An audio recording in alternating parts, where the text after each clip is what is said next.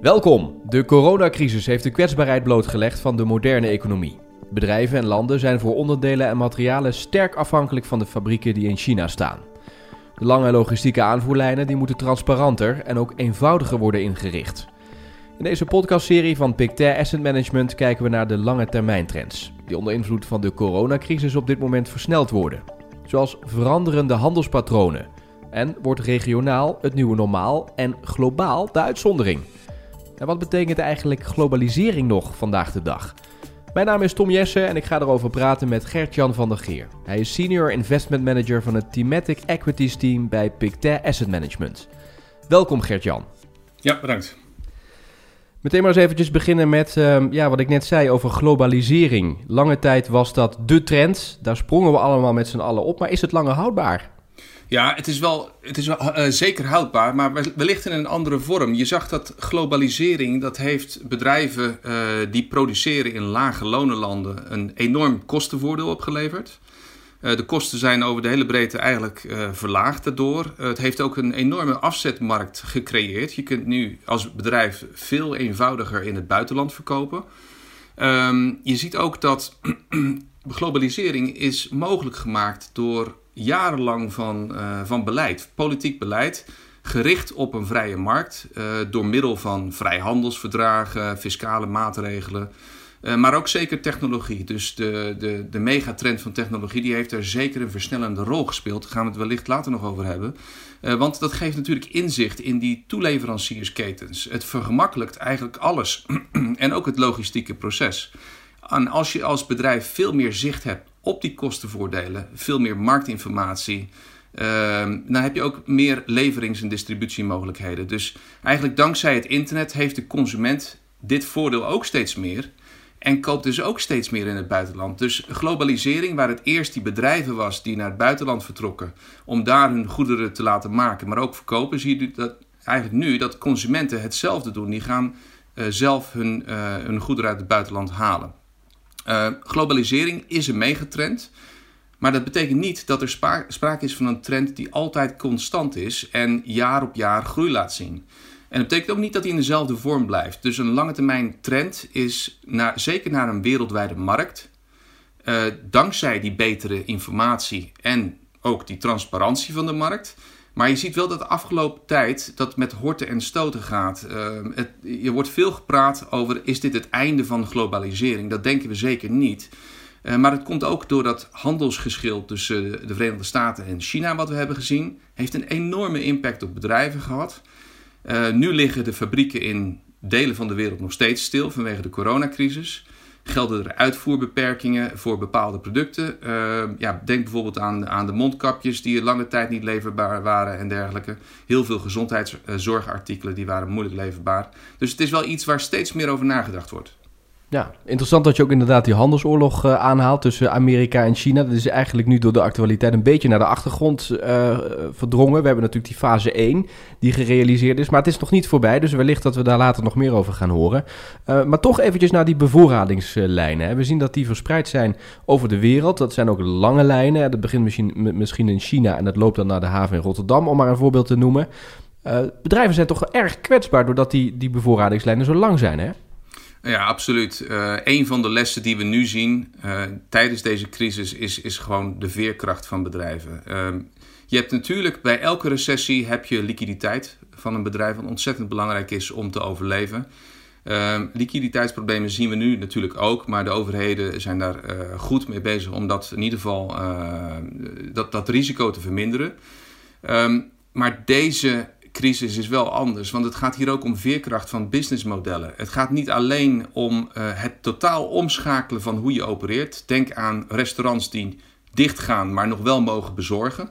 Uh, het is een hele omschakeling. En dat is ook uh, bij winkels zichtbaar. Winkels die niet meer open mogen, fysieke winkels, maar nog wel online moeten verkopen. En vervolgens het personeel weghalen uit de winkels om de, de online orders te, te vervullen. Uh, en het hetzelfde geldt eigenlijk bij bedrijven. Het, het, grootste knelpunt in deze crisis is voor heel veel bedrijven toch echt die supply chain geweest. En die hele leveranciers, toeleveranciersketen die is behoorlijk verstoord. En dat is ontzettend veel in het nieuws geweest. Uh, in sommige opzichten hebben we natuurlijk, zijn we enorm afhankelijk geworden van één land of één bedrijf. Uh, ja, en daar is die, die levering van die mondkapjes uit China een, goed voorbeeld van. Maar denk ook aan de beademingsapparaten die voor een deel in Amerika uh, gemaakt worden en wellicht niet geëxporteerd mochten worden. En het zorgt voor veel onnodig ja, supply chain risico. En ja, een voorbeeld in, in Nederland is toen uh, Coolblue de prijzen verhoogde in de online winkel, omdat zij ook de aanvoerlijnen vanuit China uh, problemen, uh, daarin problemen zagen. Dus het is een, een veelvuldig probleem in heel veel sectoren geweest de afgelopen tijd. Ja, en die online winkels hebben inderdaad ook bepaalde producten eh, als uitverkocht aangemerkt, omdat ze inderdaad ze niet konden leveren. Ja. Um, um, nou is het zo dat er in Amerika een onderzoek is gedaan uh, door uh, de Institute for Supply Management. En daaruit blijkt dat 75% van de bedrijven die ondervraagd zijn door dat instituut, die hebben gezegd, we hebben een verstoring ervaren van die bevoorradingslijnen. Enorme afhankelijkheid dus. Um, hoe kijk jij daarnaar, naar die afhankelijkheid? Ja, die afhankelijkheid, dat gaat, het is allemaal goed zolang het goed gaat. En uh, de, de, de, de, handelsoorlog uh, tussen de Verenigde Staten en China, die, die liet al zien dat het effect enorm kan zijn als het even niet goed gaat. Um, Apple is daar een goed voorbeeld van. Um, China is de productieschuur van de wereld geworden. En het gaat dan niet alleen om de productie van, van de eindproducten, maar ook de halffabrikaten of uh, de assemblage. En daar is uh, Apple, de iPhone, een goed voorbeeld van. Want het Chinese bedrijf Foxconn die maakt bijvoorbeeld de meeste iPhones. Die doet dat voornamelijk in Shenzhen. Maar het is een assemblagebedrijf. Dat betekent dat ze verschillende onderdelen inkopen bij een hele reeks van andere bedrijven, zoals Broadcom, Samsung, Qualcomm en dergelijke. Zodra je één onderdeel niet kunt krijgen, dan kan je je iPhone niet assembleren. Dus dan ligt de hele productie stil. En dat is een enorm probleem op het moment dat er handelsgeschillen spelen, of nu uh, dat er, dat er uh, exportrestricties zijn voor bepaalde producten, of uh, fabrieken moeten worden stilgelegd vanwege het coronavirus. Ja, het kan ook zijn, stel je voor, de relatie tussen, de China, tussen China en de Verenigde Staten verslechtert weer. Ja, wellicht kunnen er in zo'n situatie geen iPhones worden geëxporteerd. Dus als bedrijf zijn heb je dan een enorm probleem. Dus Apple die wil ook graag een groot deel van die productie buiten China halen. Um, maar dat is enorm moeilijk. Want je hebt jaren nodig om die infrastructuur op te bouwen uh, met die, uh, die supply chain. Uh, dus het is ontzettend moeilijk om dat ergens anders opnieuw op te bouwen. je hebt het dan over reshoring, near, nearsourcing eigenlijk. En in ja, het uiterste geval zelfs mogelijk 3D-printen, zoals we hebben gezien voor de, de bademingsapparaten natuurlijk in Europa. Het vraagt om enorm veel planning uh, aan de kant van het bedrijf. Uh, het vraagt om enorm veel planning bij de kant van de leveranciers. En je moet natuurlijk wel de werknemers hebben, uh, geschoolde werknemers, die het, die het kunnen doen. Dus het is, het is absoluut niet makkelijk. Nee, precies. En eh, dat maakt de hele discussie ook lastiger. Want je kunt wel zeggen, oké, we gaan minder afhankelijk worden van China. We gaan het verplaatsen. Maar dan is de volgende vraag, waar gaan we dan naartoe? Nou, daar kunnen we misschien zo meteen wat meer over vertellen. Eerst nog eventjes om aan te geven hoe afhankelijk we zijn. En ook eh, in hoeveel sectoren die afhankelijkheid aanwezig is. Je noemde al het voorbeeld van Apple met de iPhones. Maar als we bijvoorbeeld kijken naar de autosector... dan zie je dat ook een heel belangrijk deel van die productie plaatsvindt in Azië, hè? Ja, je ziet, je ziet eigenlijk dat hoe ingewikkelder het product, hoe ingewikkelder de supply chain ook is. En dat is wel iets um, waar bedrijven zich heel erg van bewust zijn. Uh, de auto-industrie is, is zeker een ander voorbeeld hiervan. Um, Volkswagen heeft bijvoorbeeld 40 toele 40.000 toeleveranciers. En die heeft aangekondigd dat aantal, aantal te willen verminderen tot ongeveer de helft om kosten te besparen. Uh, auto-industrie is ook een wereldwijde supply chain met een focus heel erg op die werkkapitaalbeheersing, want de marges zijn zo laag. En dan heb je het just-in-time principe, waarbij je je voorraden zo laag mogelijk houdt om je, uh, je werkkapitaal uh, te, te verkleinen. Um, en dat werkt dan niet in zo'n situatie dat er een, een, disruptie is in je supply chain. En het laatste wat een autoproducent wil, is natuurlijk de productie stilleggen, doordat één onderdeel niet geleverd kan worden. En dan zie je toch dat um, in China met die lockdown die begonnen is in Wuhan. uh, en omstreken. Ja, dat is een, een center uh, voor, uh, voor auto-onderdelenproductie. Meer dan 500 producenten zitten daar van auto-onderdelen. Ja, en dat zorgt voor een flink probleem voor heel veel bedrijven met een wereldwijde hmm. supply chain. Denk aan Honda, Nissan, General Motors. Ja, um, een ander onderdeel wat ook nog belangrijk is om even aan te stippen, dat is het aanhouden van voorraden. Nou, de trend de afgelopen jaren was, we proberen die voorraden als bedrijf zo klein mogelijk uh, te houden, want er komt toch iedere dag wel weer een schip aan hè, waar die producten op staan, waardoor we die voorraad kunnen aanvullen. Nu is het dus heel duidelijk geworden hoe kwetsbaar we eigenlijk zijn door het aanhouden van die kleine voorraden. Um, um, hoe zie jij die kwetsbaarheid en ook met name die visie op, op die voorraden? Is het wel slim om dat op deze manier te doen? Het was lange tijd slim om het zo te doen, want je had weinig risico. De supply chains, die, uh, het liep allemaal uh, vloeiend. Je had geen handelsrestricties, uh, geen grote pandemie die het proces verstoorde. En je ziet dan ook dat bedrijven met just-in-time, die hadden beter werkkapitaal. Maar in de huidige situatie, waar het vooral gaat om risicobeheersing... Um, en dat, dat is dan niet alleen de financiële weerbaarheid van het bedrijf. Het is ook hoe je die supply chain inricht uh, en hoeveel buffervoorraden je aanhoudt. Dus aanvoerketens die lang zijn en complex, um, dan weet je niet altijd waar welk onderdeel zit. Dus je hebt een hoger, hogere mate van risico waaraan je wordt blootgesteld. En dat, dat, moet je, uh, dat moet je ondervangen. Dus een paar jaar terug was die trend werkkapitaalreductie en kostenbesparingen door het verminderen van het aantal toeleveranciers, door het uh, invoeren van just-in-time. En nu blijkt dat dat juist voor problemen heeft gezorgd bij heel veel bedrijven. Dus we verwachten eigenlijk een soort stapje terug. Uh, een diversificatie in Ehm, in de supply chain. Dus niet afhankelijk zijn van één producent in China of meerdere producenten in dezelfde regio. Maar meer op zoek gaan naar uh, vergelijkbare uh, toeleveranciers in verschillende regio's om dat risico juist te spreiden. En dat kan wat ons betreft versterkend werken op globalisatie, want het, het maakt het geheel een stuk robuuster. Uh, als die toeleveranciers ook beter verspreid zitten. Hmm. Dan eventjes die productieketens, um, waarbij je kunt zeggen van oké, misschien moeten we die wel terug naar huis halen, terug naar Europa. Um, dat is een geluid wat nu erg eh, de, de kop opsteekt. misschien is het zo meteen na deze crisis ook wel weer voorbij. Maar zou dat verstandig zijn om die productieketens hier weer naartoe te halen? En is het ook mogelijk? Want je zei net al wat, wat praktische bezwaren kunnen zijn. Um, er wordt ontzettend veel over gepraat. Uh, het, nearshoring, dat wordt veel, uh, veel in het nieuws ook aangehaald. En we, zien het ook terugkomen in de Verenigde Staten, uh, waar ehm, de maatregelen en politieke, politieke druk om die productie ook terug te halen van Amerikaanse bedrijven, terug te halen naar de Verenigde Staten, ontzettend groot, ontzettend groot is. het was ook natuurlijk onderdeel van de verkiezingscampagne van Donald Trump. Uh, het terughalen van de maakindustrie mm. naar de Verenigde Staten en de banen die erbij horen. Uh, wat wel heel belangrijk is, je zit natuurlijk met een kostennadeel ten opzichte ja. van ontwikkel, uh, ontwikkelingslanden. Um, dus de meeste groei in productie die teruggehaald wordt, dat zijn juist in geautomatiseerde sectoren zoals technologie, maar ook farmacie, de productie van farmaceutische middelen. Dus hoge mate van automatisering met relatief weinig banen. Dus dat nearshoren is eigenlijk juist aantrekkelijk op het moment dat wij die hogere kosten uh, teniet kunnen doen door automatisering in het productieproces.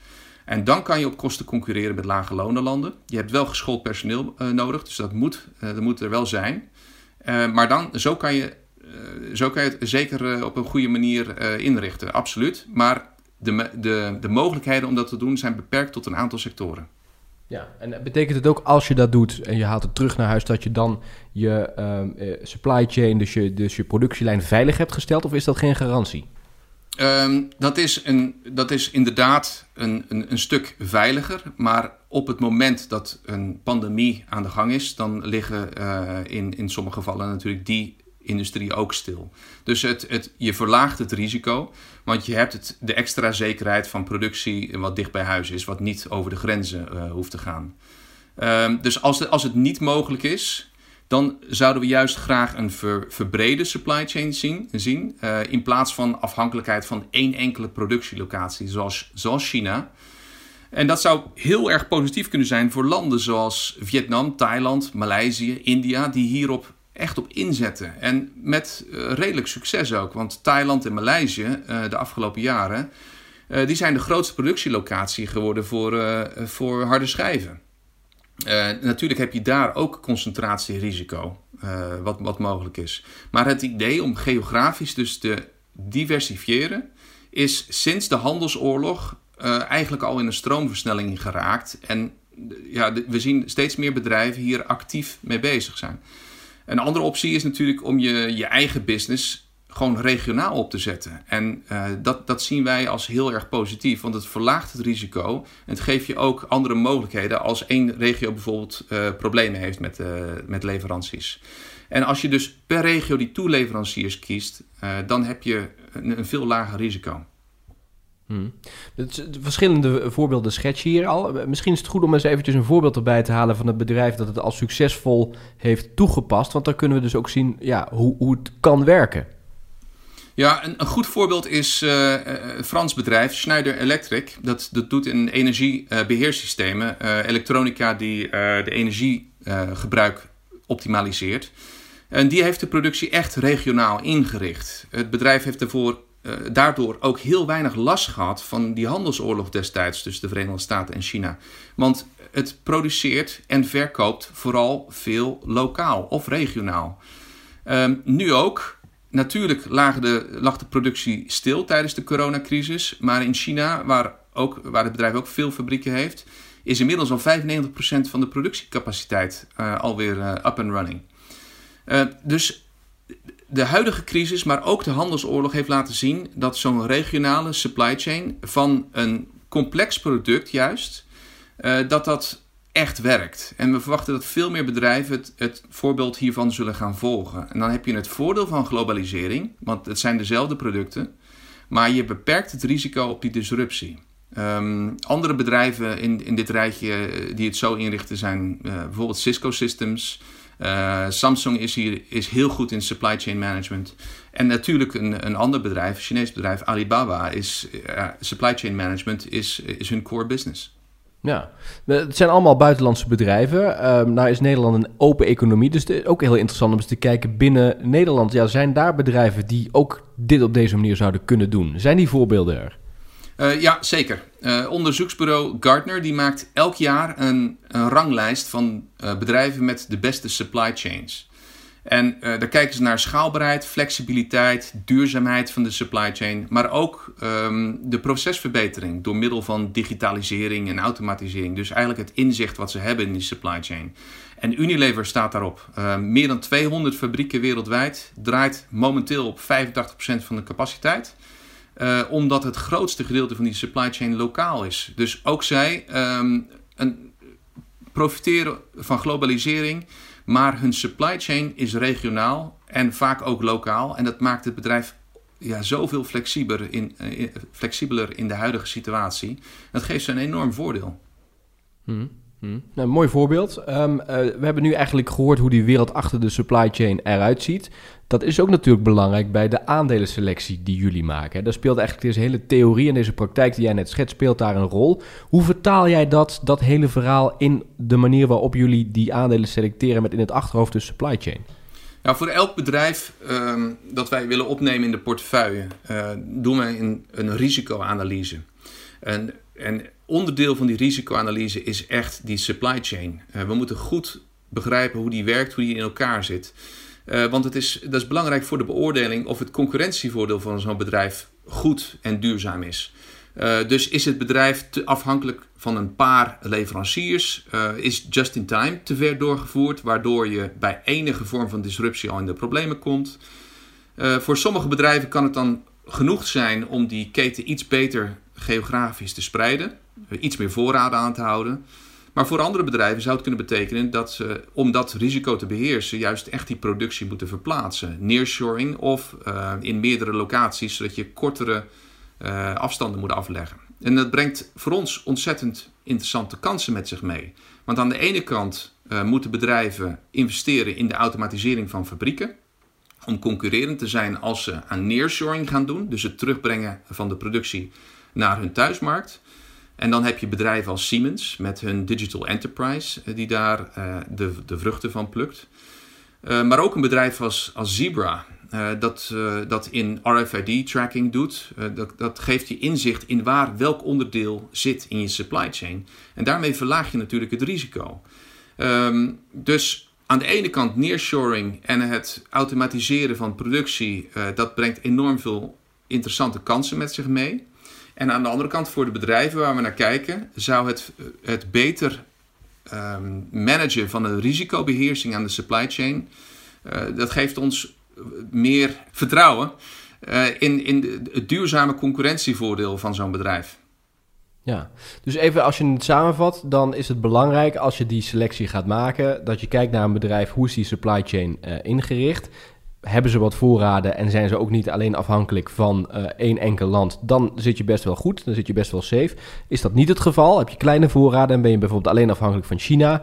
Dan, dan zou dat een teken kunnen zijn dat je dat bedrijf misschien links laat liggen. Ja, absoluut. Ja, voor ons is een supply chain goed op orde hebben is een enorm groot concurrentievoordeel. En juist in deze tijden zie je dat, zie je dat extra. Uh, dus de huidige tijd die zal bedrijven aanmoedigen om te investeren in supply chain management, uh, in de industriële automatisering, in de data-analyse om beter inzicht te hebben in die supply chain, om het risico te verlagen. We gaan dus, we gaan dus ook echt op weg naar het digitaal managen van de supply chain. Betere balans tussen werkkapitaal en risicobeheersing, zodat je in tijden van crisis, zoals de huidige tijd, niet in de problemen komt. Hmm. Jullie hebben een aantal themafondsen bij uh, Pictet Asset Management, die uiteraard ook in dit uh, thema supply chain uh, geschaard kunnen worden. welke zijn dat? Waar kan, waar kan belegd in worden? Ja, de, de, de themafondsen die het meeste in dit soort bedrijven belegt, bijvoorbeeld als je het over automatisering van productieketens hebt, dan heb je het over robotics, clean energy en security. Um, en als je het over het, het, het slim inrichten van je, van je supply chain hebt, dan heb je het ook over smart city. Um, en natuurlijk het Global Thematic Opportunities uh, strategie, die belegt in de verschillende onderliggende thematische strategieën. Die, die heeft ook uh, flink veel uh, van dit soort bedrijven in de portefeuille. Want dat is een ontzettend interessante megatrend die ook al is globalisering niet constant, geeft ontzettend veel investeringskansen. Ja, mooi om te horen dat globalisering, waarbij je misschien nu denkt van het, het, zit, het, zit, het einde komt eraan, dat er toch nog heel veel kansen zijn als je het maar vanuit een ander perspectief uh, bekijkt. En dat heb je denk ik heel mooi, mooi aangegeven. Dank in ieder geval voor uh, dit uh, gesprek, Gert-Jan. Graag gedaan. U luisterde naar een podcast van Pictet Asset Management over thematisch beleggen. Met deze keer het onderwerp globalisering. Hartelijk dank nogmaals aan Gertjan van der Geer, Senior Investment Manager van het Thematic Equities Team bij Pictet Asset Management. Als u meer wilt weten over thematisch beleggen, dan bezoekt u de website van Pictet Asset Management Nederland. Het adres is www.am.pictet.nl. Deze podcast is gepubliceerd door Pictet Asset Management. De informatie en gegevens die in deze podcast worden gepresenteerd, mogen niet worden beschouwd als een aanbod of een verzoek om effecten of financiële instrumenten te kopen, te verkopen of erop in te schrijven. Ga voor meer informatie naar onze website am.pictet.